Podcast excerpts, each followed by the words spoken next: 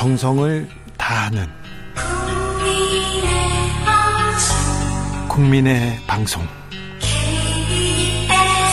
KBS 주진우 라이브 그냥 그렇다고요. 뉴스를 향한 진지한 국민 기자들의 수다.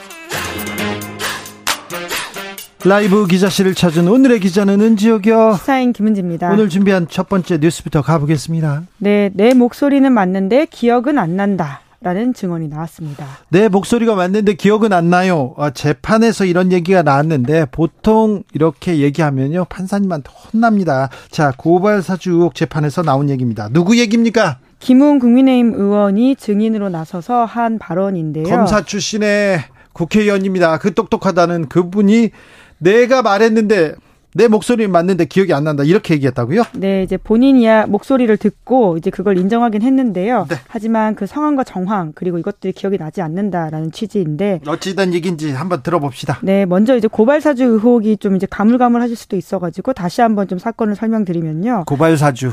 네, 2020년 4월 총선을 앞두고 검찰이 소위 검언 유착 의혹 사건을 무마하고자 지금 야당 의원들에 대한 고발을 지금 국민의힘에 사주했다라는 의혹이었거든요. 검사가 야당 의원 그러니까 국회의원한테 고발해다 줘라 고발해라 그럼 우리가 처리할 테니 이렇게 얘기했다는 겁니다. 어 검사가 정치에 개입하면 안 되는데 이거 정치 검사의 정치 개입 아닙니까? 그래서 매우 중요한 사건인데 수사가 제대로 되지는 않은 것 같아요. 하지만 재판 진행 중입니다. 네, 손준성 검사만 기소가 되어서 공수처가 이제 기소한 사건으로 지금 진행되고 있는데요. 네. 지금은 이제 여야가 바뀌었는데 당시로는 이제 국민의힘 쪽에서 사주했다 이런 식의 의혹이었었는데요. 네. 김웅 의원은 그때 미래통합당의 후보였었고요. 네. 제보자는 조성은 씨 미래통합당의 당직자였습니다. 네.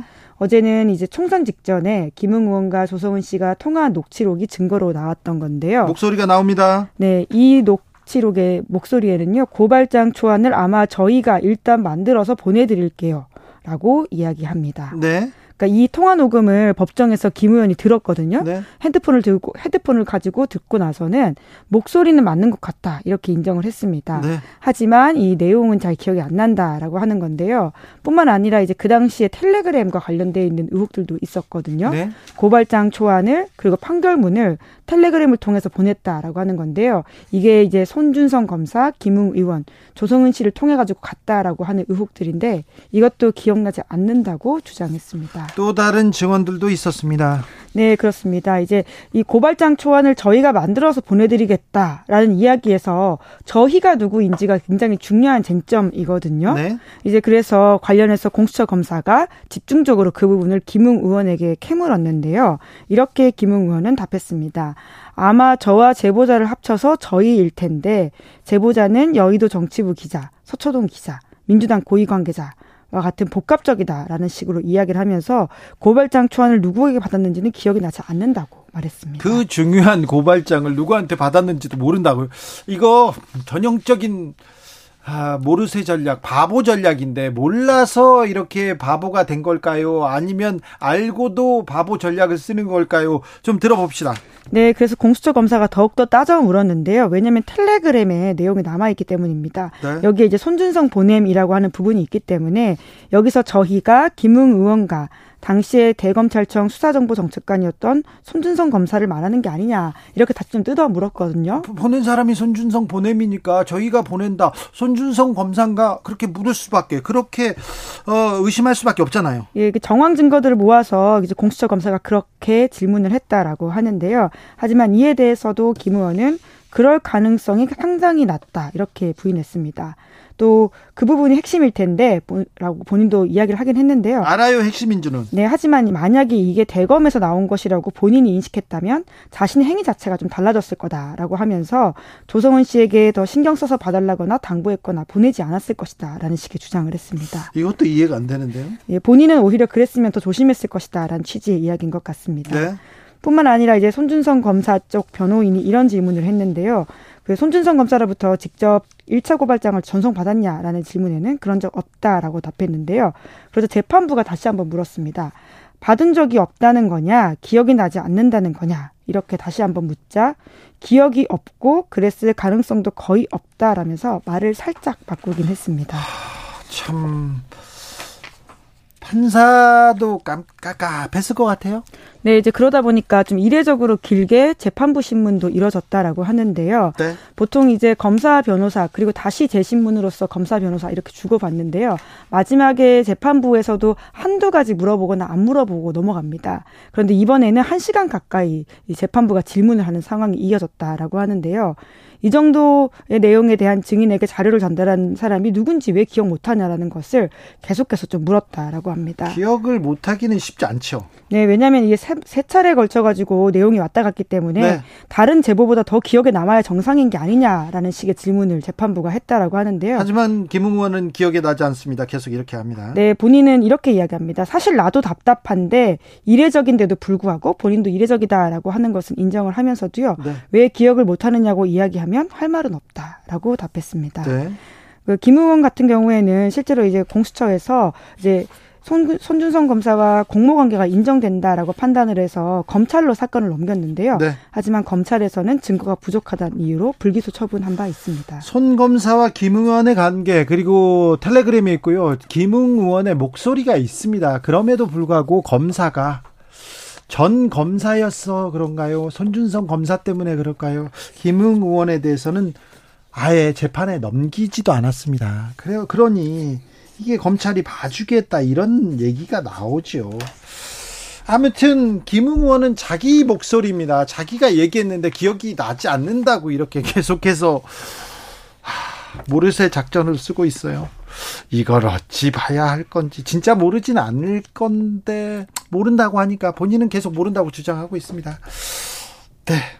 다음 만나볼 뉴스는요? 네, 대통령실 특별감찰관 자리가 공석입니다. 아직도 비어 있죠. 네, 그렇습니다. 이 자리는 대통령의 배우자 그리고 사촌 이내 친족, 대통령 비서실의 수석 비서관 이상의 공무원의 비위 행위를 감시하는 자리인데요. 네. 2014년 여야 합의로 만들어졌습니다. 네. 그런데 이제 문재인 정부 때부터 시작해서 지금 7년 넘게 공석인 상황인 건데요. 아마 기억하실 텐데 박근혜 정부 당시에 우병우 민정수석을 감찰했던 이석수 특별감찰관의 역할이 굉장히 빛이 나지 않았습니까? 그런데 임명을 안 하고 있어요? 네, 이제 문재인 정부 때부터 공수처와 업무가 겹친다라는 이유로 계속 후임을 임명하지 않고 있다가 공수처에서 역할 잘 안 하고 있잖아요. 그렇죠. 공수처에서 안 하고 있지 않습니까? 인력이 없다면서요. 네, 특별감찰관은 이제 국회가 후보 3명을 추천하면 대통령이 지명하는 구조인데요. 윤석열 대통령도 이제 당선자 시절에도 이렇게 부활을 강조한 바가 있습니다. 법과 원칙은 그 누구에게도 예외 없이 적용돼야 된다면서 특별감찰관제 부활하겠다라고 약속을 했거든요. 그런데 올해도 예산만 10억이 편성돼 있고 공석인 상황입니다. 그럼 어떻게 하겠다는 건가요? 네, 지금 이제 계속해서 서로가 서로의 핑계를 좀 대고 있다라고 보이는 상황인데요. 대통령실은 국회 핑계를 대고 있고 또 국회는 다른 상황들에 대한 이야기들을 하고 있는데요. 왜냐하면 특별감찰관 추천권이 국회에 있다라는 점을 가지고 대통령실은 국회가 먼저 좀 일을 해야 된다라고 하고 있고요. 여당에서는 북한인권재단 이사와 함께 이 자리를 좀 추천해서 임명하자라고 주장하고 있고요. 민주당도 적극적이지 않습니다. 왜냐하면 문재인 정부 때도 이 특별감찰관을 임명하지 않았기 때문에 네. 아무래도 이 부분에 있어서 좀 염이 서지 않는 지점이 있다라고 네. 할수 있죠. 안 할 것 같아요. 네. 네. 그런데 지금 여러 가지 대통령 주변에 이제 의혹과 관련돼 있어서는 특별감찰관 자리가 더욱더 필요한 게 아니냐라고 하는 지적이 나오고 있는 것도 네. 사실입니다. 네. 그런 지적이 계속되는데 아마 임명하지 않을 것 같습니다. 전임 정부의 그 전례를 따, 라서요 마지막으로 만나볼 뉴스는요? 예, 나토 정상회의가 열렸는데요. 전 세계적으로 주목받은 인사가 있습니다. 누굽니까? 티르키의 대통령 에르도안입니다. 그렇습니다. 외교력을 보이고 있어요. 뭐 일정 부분 그런 평가를 받고 있습니다. 왜냐하면 핀란드와 스웨덴이 나토 가입을 하려고 했는데요. 이 에르도안의 반대로 한동안 막혀 있었기 때문입니다. 핀란드는 앞서 조금 그래도 이제 관계를 텄는데요. 마지막까지 스웨덴에 대해서는 목리를 부린다라는 평가가 있었거든요. 그런데 이제 직전에 스웨덴에 대해서도 찬성을 하겠다라고 밝혔습니다. 다만 EU 가입을 튀르키에 찬성해달라라는 식의 조건을 걸기도 했습니다. 네.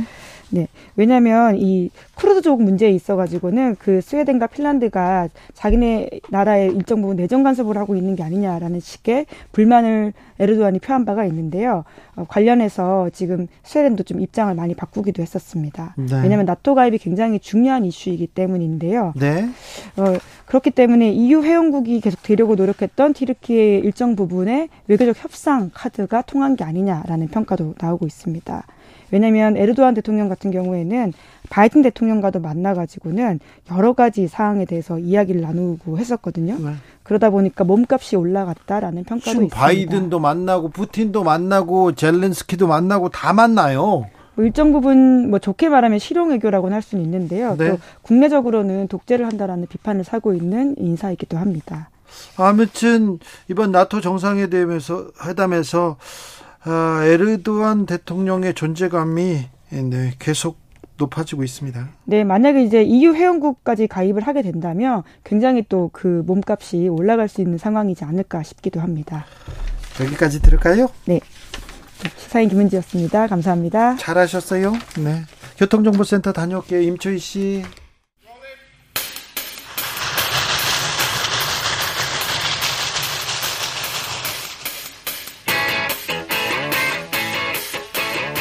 오늘도 열심히 돌아갑니다. 정치발전소 장앤장. 자, 정치평론계 최고수 두 분 모셨습니다. 장성철 공론센터 소장 어서 오세요. 네, 안녕하세요. 장윤선 정치 전문 기자 어서 오세요. 네, 네. 안녕하세요. 그래서 이재명 대표하고 이낙연 전 대표는 밥을 안 먹기로 했다고요? 그러니까요. 방금 전에 제가 왜 이렇게 인사가 늦었냐면 김영진 의원이 전화 받을 수가 없어가지고 네. 그 밥을 안 먹기로 했어. 비가 너무 많이 와가지고. 비 와서 안 먹는 겁니까? 예예 예. 예, 비가 아니 근데 보통 심각한 게 아니라 지금 수도권에 호우 경보 예, 내렸습니다. 퇴근하시는 분들 어 굉장히 지금 고통 속에 계실 것 같은데 구로, 금천, 광명 동작, 영등포 극한 호우라는 문자 받아보신 적 있으세요? 네, 첫 네, 재난, 재난 문자가, 문자가 왔어요. 왔습니다. 시간당 50mm 이상, 그 다음에 3시간에 90mm 이상이면 이제 극한 호우. 네. 네. 그막 그 지금 보면 양재천 잠기고 또 여주에서는 천변 산책하던 아버지 지금 돌아가시고 KBS에서 재난 네. 방송사로서 아주 열심히 한 재난 주간 방송사로서 예, 열심히 지금 예. 보도하고 있습니다. 그런데 정성을 다하는 국민 그래서. 정성을 다해서 얘기하고 있는데 그래서 명락 회동 아니 두 분은 음. 빨리 밥을 밥 먹는 게 이렇게 어렵습니까? 그러니까 어떻게 얘기를 들어보니까 아니 만나면 뭐 막걸리라도 한 잔 하고 이래야 되는데 비가 이렇게 오는데 지금 막걸리 먹고 그럴 때라고 비판할 것 같아서 일단 일단 오늘은 안 만나고 예. 오늘은 안 만나고 원래 그 배석하기로 했던 분들 있잖아요. 윤영찬, 윤영찬 김영진. 김영진. 네. 두 분은 좀 만날 것 같아요. 두 분은 만나서 네. 이후에 어떻게 할지 논의를 예. 할것 같은데요. 근데 처음부터 사실 이거 만나서 뭐 할 거냐, 얘기 될 거냐 말 거냐. 일단 같이 밥만 먹는 걸 걸 뭐 이런 얘기가 많이 나왔었어요. 아, 그런데 이렇게 중요한 때 지금 밥을 먹는 거 가지고 민주당이 이렇게 이렇게 그 시간과 노력을 여기다 써야 되는 건지 참. 그러니까 민주당에게 기대할 것이 없다라고 거듭 말씀을 드립니다. 혁신위원회도 처음에 제1호 혁신안을 민주당 의원들이 당론화하지도 않고 네? 이재명 당대표가 그것을 받아들일 가능성도 없다. 이런 식의 모습을 보이고 있는 것은 혁신도 할 것 없고 그리고 당내에 나 이재명을 반대하는 사람을 제대로 품거나 정치력을 발휘해서 반윤 전선에 같이 동참시킬 그럴 생각도 없어 보인다라는 좀 생각이 듭니다. 네. 이낙연 대표 들어온 지 18일 지났어요. 근데 이제 와서 그냥 뭐 만나려고 하는 모습 또 이제 비 오니까 안 만난다. 이런 모습이 과연 정치력이 있는 모습이냐 비판하지 않을 수 없습니다.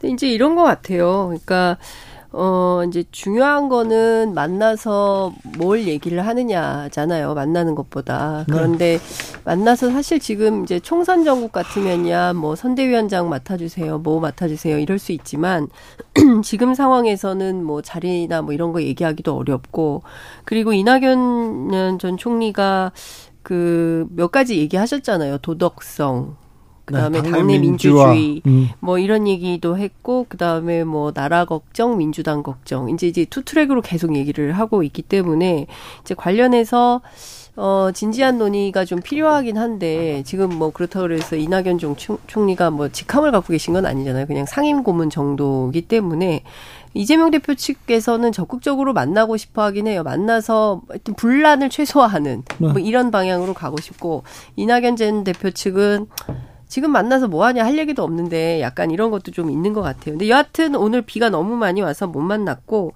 조만간 다시 만나게 되겠죠. 이제 구사사구님께서 고속도로에서 라이트 비상등 좀 켜주세요. 상주 음. 영천 고속도로 음. 앞이 안 보입니다. 아, 비가 많이 올 때는요 이렇게 비상등을 켜고 좀 서행하는 것이 필요합니다.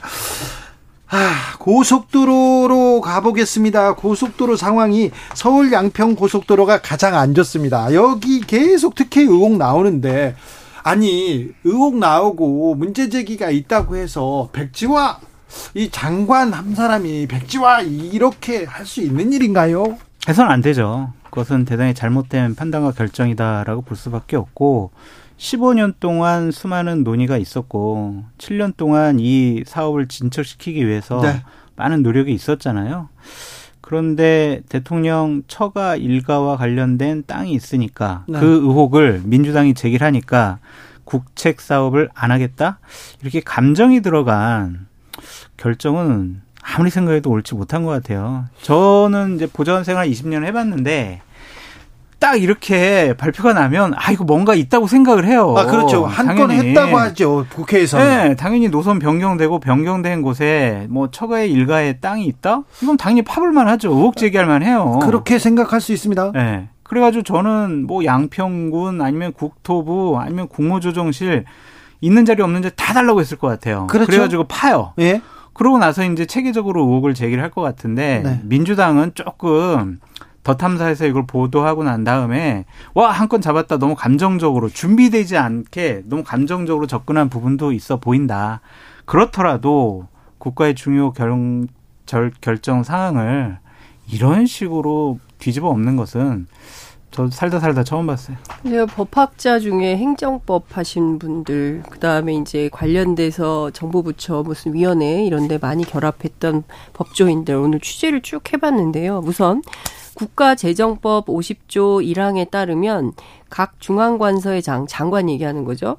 완성에 2년 이상이 소요되는 사업으로서 대통령령으로 정하는 대규모 사업에 대하여는 그 사업 규모, 총사업비 및 사업 기간을 정해서 미리 기재부 장관과 협의하여야 한다. 이렇게 되어 있어요. 어, 그리고 이제 그 이후에 또 기재부 장관에 이제 요, 요소되는 뭐 이런 일들이 있고, 그리고 도로와 관련해서도요, 도로법에 도로 심의를 반드시 거쳐야 됩니다. 그 다음에 광역 의 교통 문제를 해결하기 위한 거라면 광역교통위원회도 거쳐야 돼요. 네. 그러니까 정치적으로 원희룡 장관이 나 안 해. 백지화할 거야. 이렇게 신경질을 부리고 국민들이 나서서 지금 양평군, 광주시, 하남시 다 이거 하자는 거잖아요. 그다음에 네. 양평 군민들 어제 500명이나 나와서 집회도 했어요. 네. 그리고 이게 비단 양평 군민만의 문제가 아니라 이것은 2017년도에 국책 사업으로 국가 고속도로 관련된 5개년 계획의 일환으로 진행된 사업이에요. 예. 그러니까 장관 혼자서 나 안에 한다고 해서 할 수 있는 일이 아니에요. 그러니까 정치적으로는 어 무슨 다시 재개할 일은 없다라고 어제까지 주장을 하고 있지만 법률상으로는 잠시 보류는 될 수 있지만 이 네. 자체가 무위로 돌아갈 수는 없다. 불가능한 거다. 이런 얘기를 하고 만약에 그렇게 되려면 실질적이고 절차적인 이게 그 필요가 있는데 두물머리 교통 문제 다 해결됐어요. 더 이상 그런 달이 필요 없어요. 라거나 어 교통 수요 조사를 했는데 도로심의위나 광역교통위 차원에서 아 그런 거 필요 없어요. 폐지해야 됩니다.라고 결정을 내리면 그때 절차에 따라서 처리할 수 있는 거지 원희룡 장관 혼자서 이렇게 주장한다고 해서 될 일이 아니라는 겁니다. 그런데 여기서 네. 왜이 고속도로 노선은 왜 변경됐을까요? 누가 변경했을까요? 왜 주, 주민들한테 묻지도 않고 변경안이 나왔을까요? 국정조사를 해야 되는 이유가 바로 거기 있는 거예요. 도대체 누가 왜 무슨 목적으로 갑자기 이거를 틀었나. 지난 15년간 어, 국민의힘 군수였어요. 김선교 군수. 네? 그리고 지금 뭐 국회의원 하다가 그 그 저 뭡니까 정치자금법 위반으로 네. 의원을 뭐 못하게 된 이런 상황에 있는 분인데 윤 그분 대통령과 오래된 친구라고 하죠. 네, 근데 그분이 군수 할 때부터 이거 논의가 된 거예요. 그런데 이거를 갑자기 바꿨다. 왜? 누가? 무엇 때문에? 이거 규명을 해야 되는 거죠. 근데 국토부에서 어제 해명했잖아요. 설계사무소에다가 타당성 조사를 의뢰를 했는데 네. 거기서 두 달 동안 열심히 연구해 보니까 원래 안보다는 네. 이쪽 3안이 기본적으로 교통 분산 효과도 있고 또 환경 평가에서도 괜찮고 설계 사무소에서 이제 하다 하다 설계 사무소까지 간 거예요. 그러니까 양평군이 먼저 하라 그랬다. 국토부에서는 뭐. 그렇게 해명을 했는데 네네.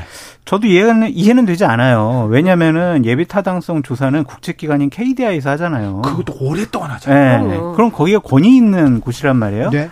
그렇게 권위 있는 곳에서 결정한 거를 설계사무소에서 두 달 동안 판단을 했다고 아 그래 그게 맞는 것 같아.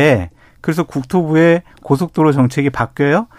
이것도 전 처음 보는 것 같다라는 아, 좀 생각이 들고. 이거 장성철 소장한테 용역 주고 싶어요. 이거 네. 두달 동안 이거 파보면 네. 이거 이 의혹에 대해서 실체를 좀 발견할 수 있을 것 같아요. 딱 한 일주일만 주시면 네. 딱한 두세 명만 붙여주시면 네. 의혹이 있는지 없는지 이제 판단할 수가 있는데 네. 좋아요. 이제 뭐 정부에서는 그리고 국민의힘에서는 이 말도 안 되는 의혹을 제기를 했어. 라고 얘기를 하잖아요.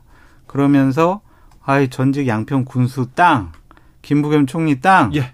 이거는 민주당 게이트야. 네, 민주당 사람들이 또 왕평의 땅 있네 이 얘기를 하고 있어요. 그러니까 이렇게 물타기 하는 것도 저는 참 국민에 대한 도리가 아니라고 생각이 들어요. 네. 예를 들면 이 이러한 해명을 보고 저는 어떤 생각이 들었냐면 대장동 이재명 게이트 막 이제 국민의힘에서 공격을 했을 때 이재명 당대표가 이거는 국민의힘 게이트야라고 공격했을 때 막 웃었거든요. 그러니까 그렇게 상대방을 뒤집어 씌워서 공격하는 게 과연 해명에 맞는 것이냐, 국민들이 이해할 것이냐 그런 좀 생각이 들고 저는 가장 궁금한 게 있어요. 지난 7월 3일 날 원희룡 국토교통부 장관은 예. 국회 상임위에 나와가지고 네. 아 이거는 늘고온과 어공의 이건 차이 정무적인 판단의 차이다. 이거 의혹 받는 일 우리 안 하겠다. 내가 제곡도 네. 시켰다. 걱정하실 일 없을 거예요. 라면서 확정적으로 얘기했거든요. 그렇죠. 7월 7일 날 갑자기 말도 안 되는 의혹 제기해. 이거 안 해. 이렇게 네. 뒤집었어요, 판을.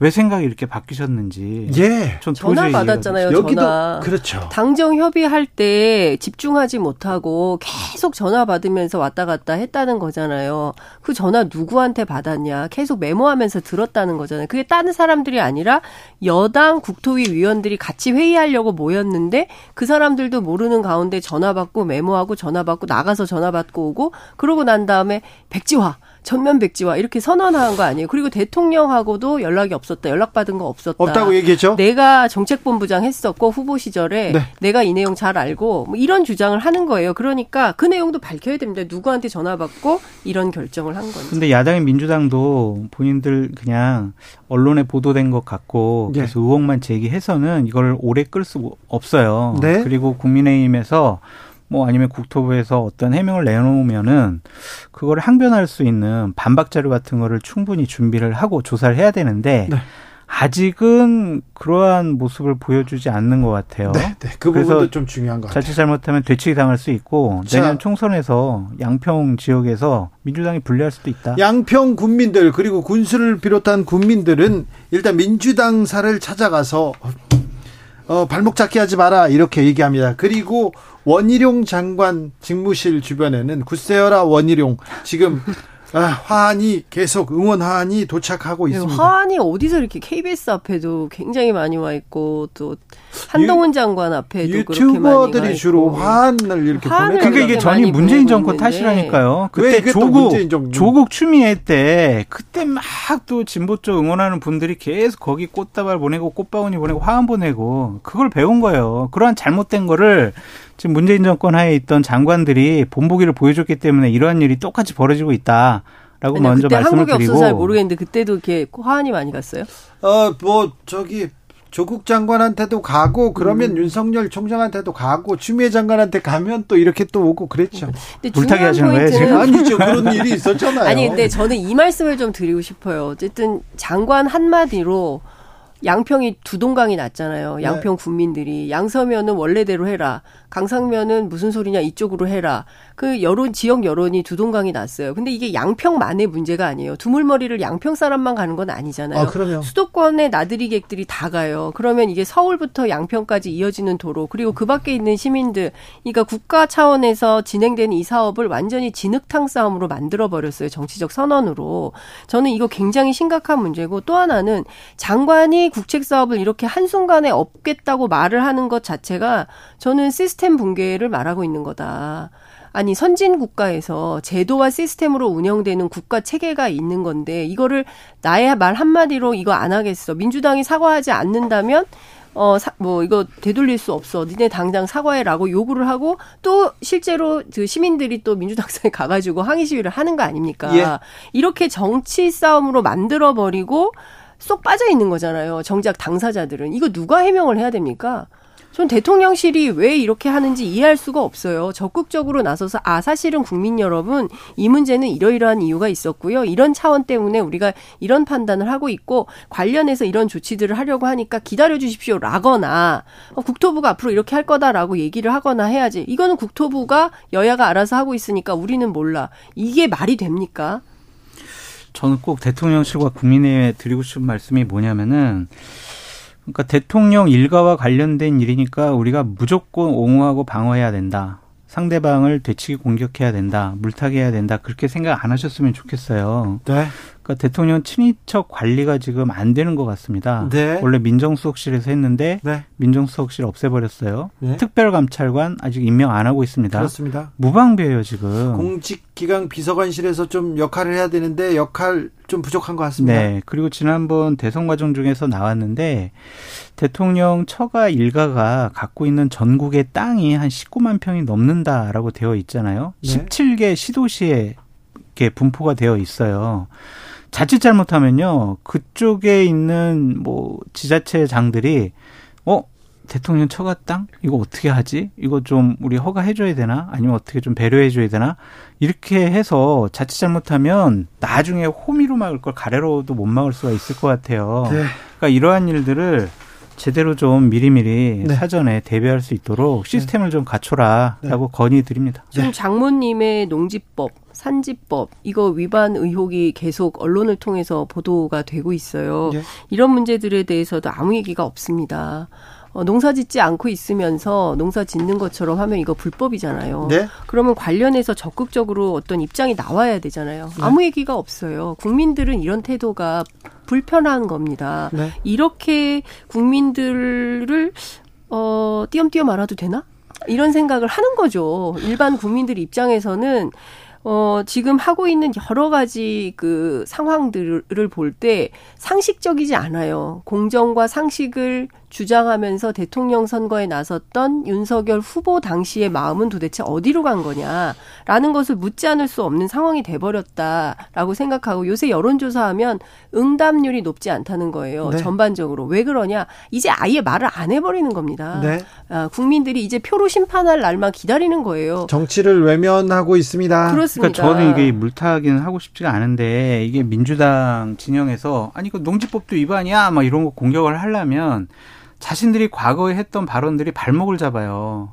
그러니까 평산이나 양산에 문재인 대통령 거기에 농지를 샀는데 거기에 그 농사를 안 지으셨어요. 그랬는데 뭐라고 해명했는 줄 알아요? 김정숙 여사가 한 달에 한 번씩 가서 거기 가서 풀도 베고 비료도 해줬다. 그러면서 민주당 의원들이 방어를 했거든요. 참 평산마을까지 참 신곡 나왔습니다. 아니 그러니까 저는 과거 문재인 탓 하기는 싫은데 네. 그렇게 과거에 자신들이 막 방어한 것들이 지금 윤석열 정권 잘못하고 있어요. 비판하는데 네. 발목을 잡고 있단 네, 말이에요. 장 소장님 그렇게 하면요. 이게 논쟁을 위한 논쟁밖에 안 돼요. 지금 하고 있는 문제들에 대해서 이게 정확하게 문제니까 이걸 해결하라 얘기하고 평산마을과 양산의 문제는 그건 그것대로 이슈가 되면 그때 얘기를 해야 되는 아니, 그러니까 거지. 전, 이거를 착종시켜 가지고 얘도 문제고 쟤도 문제야. 그러니까 다 똑같아. 아니 그 평론가 과거, 만세 이런 거예요. 그러니까 이제 공격의 정당성을 조금 상실시킬 수가 있다. 네. 그래서 아쉽다. 민주당에서는 윤석열 정부 노선 변경이 이권 카르텔이다 이렇게 얘기하면서 원안으로 가야 된다. 원안 추진위원회를 띄웠습니다. 원안으로 가면 모두 행복하다 이렇게 얘기하는데 김건희 여사 음. 빼고 이렇게 예. 말했죠. 그러면 이 부분은 어떻게 보세요? 근데 사실은 그 이런 거예요. 그러니까 예타 통과하기가 굉장히 어려운데 어쨌든 그 KDI 통과했습니다. 그렇습니다. 기재부가 그렇게 꼼꼼하고 엄격하게 심사해서 하는 예타를 통과한 안이 어, 양서면 아니에요. 그래서 왜 양서면 아니냐라고 해서 제가 그 시절에 그 국회의원이었던 정병국 의원에게 취재를 네. 했어요. 그랬더니 네. 정병국 의원이 자기 임기 때 했던 거다라고 하면서 그분이 이제 양평이 지역구였거든요. 네, 오선했습니다. 그, 오선했어요. 그러니까 물어봤더니 이런 거예요. 그게 제일 싸. 그게 제일 가성비가 좋아. 그래서 양서면이었다. 예타를 통과하기 가장 좋은 예, 조건이었다. 예, 가장 적합한. 딴 네. 데는 경제성이 안 나오고 그러니까 BC하고 AHP를 맞춰야 되잖아요. 경제성과 사업 타당성 두 가지를 맞춰야 이게 통과되는 사업으로 정부가 허가를 내서 할 수가 있는 도로 사업이란 말이에요. 1조 8천억 상당 부분 2조 가량 되는 이 예산이 들어가는 엄청난 국책 사업인데 이거를 할 때 제일 좋은 왜 양서면이냐? 제일 가장 가성비가 좋으니까 그랬던 거예요. 그래 놓고 뭐 그 시절에도 민자로 해서 어디로 가자 어디로 가자 얘기는 많았다는 거예요. 그런데 그게 잘 안 됐다는 거죠. 왜냐하면 네. 경제성이 확보가 안 되니까. 예타 통과하고 나서 이렇게 또 어, 노선이 바뀌는 경우도 있어요. 노선이 바뀌는 경우는 있지만 네. 거기에 아니요 선형이 바뀌는 경우는 있어요. 근데 종점이 바뀌는 출발과 종점이 바뀌진 않아요. 출발과 종점은 놔두고 중간에 가다 보니 산이 있어 네. 못 지나가 터널 뚫어야 돼. 그러면 비껴가자. 안 돼. 비껴가. 예. 뭐 강이 있어. 뭐 이런 건 가능해요. 근데 뭐 그렇지 않다니까. 종점도 바뀌는 경우가 있다고 국토부에서 얘기하니까 우리는 그, 그런 줄 알고 해야 되는데 그렇더라도 대통령 처가에 일가에 땅이 있는 그런 사례는 없었죠. 이렇게 바꾸면서도. 네. 그리고 자꾸 국민의힘에서 이거는 뭐 JC, IC 뭐 이런 거기 때문에 이거 뭐 땅값 별로게 안 올라. 거기 뭐뭐 뭐 이게 뭐 큰 혜택 보는 것도 없어라고 하지만 강서면으로 하면요. 양평읍과 가까워져요. 양평읍에 처가의 일가의 땅이 많단 말이에요. 예. 그러면 당연히 혜택을 보는 것은 처가 일가죠. 그러니까 이런 것들을 계속 반박을 하다 보면 국민의힘이 옹색해질 수 있거든요. 네. 그래서 저는 그냥 끊고 갈 건 좀 끊고 가시고 음. 인정할 네. 건 인정하셔라. 왜냐하면 문재인 정권 하에서 자신들 진영에서 벌어졌던 여러 가지 잘못된 일들을 옹호하고 방어하고 비상식적으로 국민들에게 우리 잘못 없애면서 강요를 했단 말이에요. 그러다가 그래가지고 국민들이 야 저렇게 비상식적이고 비합력인 집단 안 되겠어 정권 교체 이런 여론이 높아졌거든요. 네. 근데 이런 거 보세요. 서울 그 송파에서 20분이에요. 네. 근데 이제 그 물어보니까 길 나야 도로가 뚫려야 개발이 시작되는 거라는 거예요. 그리고 그 축구장 다섯 개 정도 되는 넓이면 아파트 2,500에서 3,000세대가 들어간대요. 그러면 이게 엄청난 개발 호재가 생기는 거예요. 그러면 그 동네 지주들은 어떻겠습니까?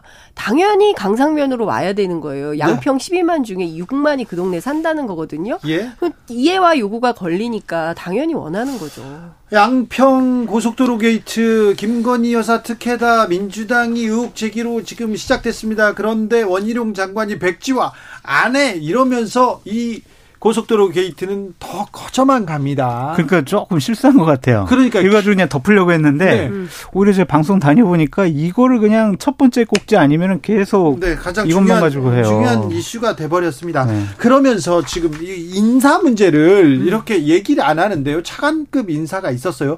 아, 윤석열 정부 들어서 첫 번째 개각이라도 네, 볼 수도 있는데 그렇죠.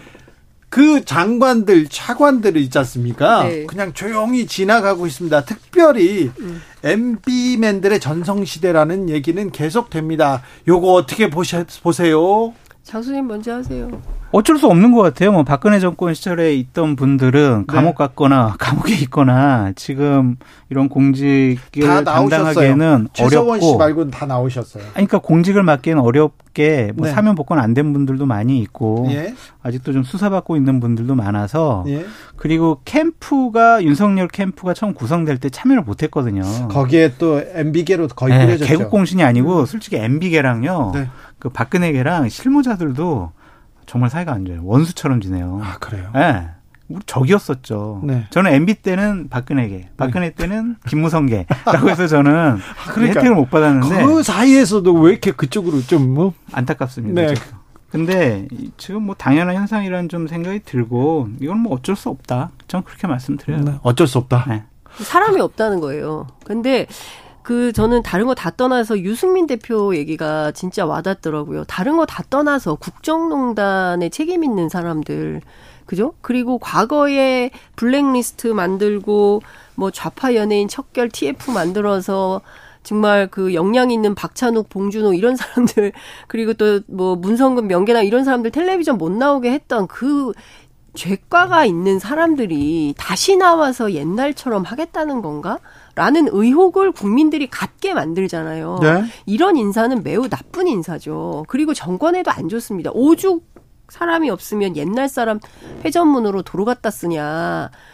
이미 평가가 끝난 사람들인데 역사적으로 사실은 뒤안길로 가야 될 사람들이 다시 또 전면에 등장해가지고 옛날 스타일로 하냐 패션은 진짜 이런 방식으로도 안 한다 뭐 얘기를 하잖아요. 근데 저는 왜 저는 정말 이해할 수가 없어요. 다른 거 다 떠나서 이동관 그 위원장 뭐 지명 계속 늦어지고 있는데 아들 학폭 논란도 있고 뭐 이렇지만 이분도 과거에 전력이 화려한 분이잖아요. 블랙리스트 관련된 청와대 문건이 수북히 쌓여 있습니다. 그러니까. 계속 나올 예. 텐데요. 예. 이동관 특보에 대해서는 약간 좀 하여튼 아리까리해진 것 같아요. 죄송합니다. 약간 애매모호로 바꾸겠습니다. 죄송합니다. 네. 아니 공정과 신뢰를 상징으로 하는 죄송합니다. 저희 KBS에서 죄송합니다. 애매모호해진 것 같아요. 네. 그 어쨌든 뭐 대안이 없으면은 네. 이분을 네. 그대로 임명을 하겠지만 예. 그래도 다른 분이 있나? 적임자가 있나? 방송계를 정상화시킬 적절한 인물이 있나? 그렇게 좀 찾아보는 것 같아요. 아니요. 이분보다 더 더 이렇게 언론계를 언론계를 뭐라고 해야 되나 암흑으로 아. 보낸 사람은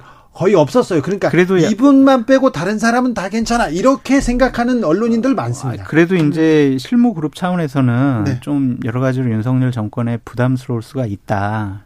그래서 좀 다른 의견과 다른 음. 인물들을 좀 계속 음. 찾아보는 것 같습니다.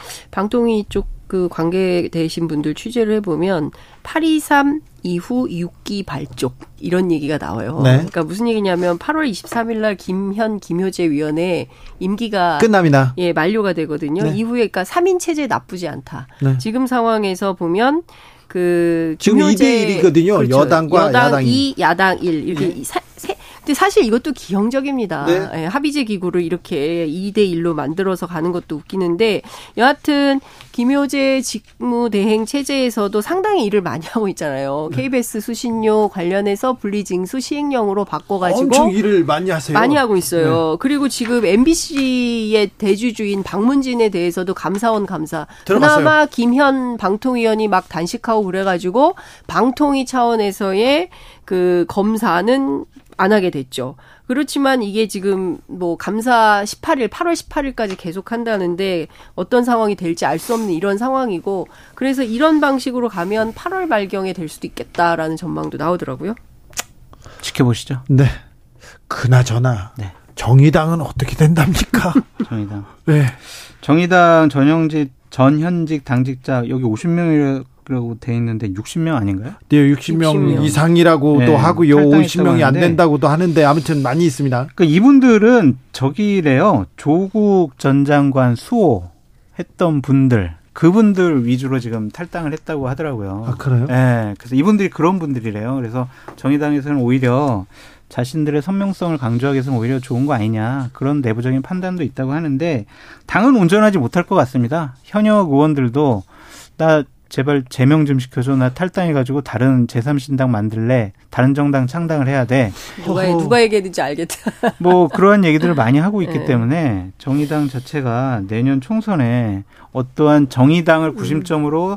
확장을 해서 신당의 어떤 돌풍을 불러일으킬 수 있다. 제3정당으로서의 존재감을 계속 유지할 수 있다라고 음. 보기에는 상당히 어려운 지경이 됐다. 그러니까 지금 정의당 균열은 사실 오래전부터 시작이 된 것 같고요. 우선 지난달에 전국이 열었잖아요. 그래서 네. 재창당 만장일치로 결정을 하긴 했지만 60명 탈당했죠. 그리고 당내 뭐 세 번째 권력이라고 젊은 분들이 있어요. 꼭 네. 진보가 다냐 뭐 이렇게 주장하는 분들도 있는데 그러니까 내부에서 분파가 굉장히 심각한 것 같습니다. 그렇지만 지금 탈당한 분들은 그래도 진보 정체성을 가지고 진보 정당 해야 된다. 다만 천호선 전 대표가 이끄는 천호선 신당은 아니다. 요 얘기 좀 꼭좀 좀 해달래요. 알겠습니다. 천호선 대표가 그 자기는 그냥 뒤에서 돕는 평당 원으로서 돕는 그런 정도다.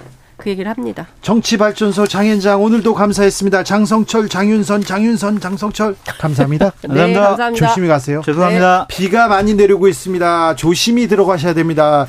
아, 여러분도 마찬가지입니다. 당부 드릴게요. 가급적 대중교통 이용하시고요. 부득이 운전할 때는 안전거리 확보, 저속 운행 꼭 해야 됩니다. 하천변 산책로 극히 위험합니다. 접근하면 안 되고요. 특별히 반지하 사시는 분 물이 조금이라도 들어오면 퍼내려고 막으려고 하지 마시고 대피하셔야 됩니다. 꼭 대피하시기 바랍니다. 저는 내일 오후 5시 5분에 돌아오겠습니다. 주진우였습니다.